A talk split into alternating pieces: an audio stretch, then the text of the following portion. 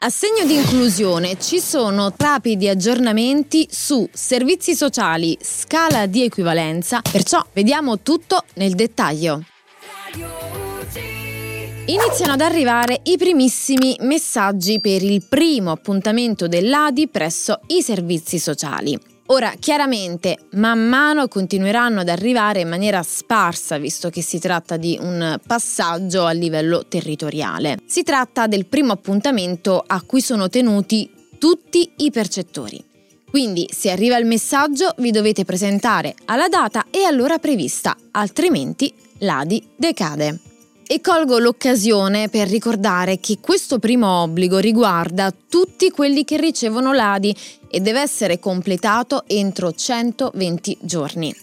Se non doveste ricevere nessun messaggio nei prossimi mesi, allora calendario alla mano. Contate 120 giorni da quando avete sottoscritto il patto di attivazione digitale.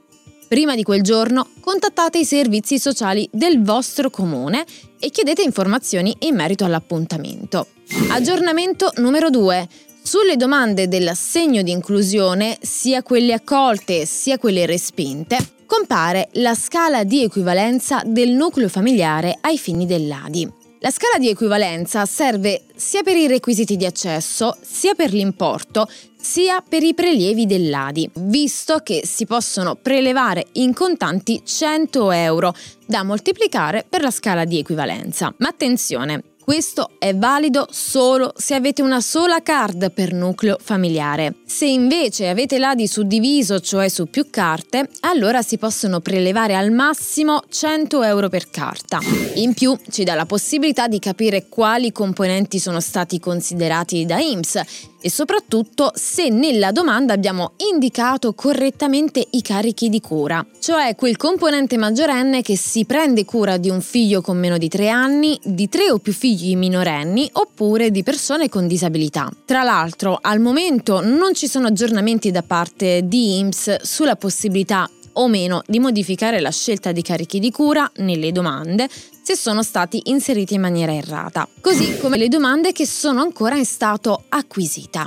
Al momento IMSS non ha fornito indicazioni ufficiali in merito, se non quella relativa alle verifiche aggiuntive, che rimandano tutto alle prossime elaborazioni di metà febbraio. In caso di esito positivo, queste elaborazioni permetteranno di ricevere la ricarica di gennaio, a cui seguirà a fine febbraio quella relativa al mese di febbraio. Come sempre, appena ci saranno aggiornamenti, li troverai qui su Radio UCI. E detto questo, io ti ringrazio per aver guardato fin qui, sono Giulia di Radio UCI e al prossimo aggiornamento. Ciao!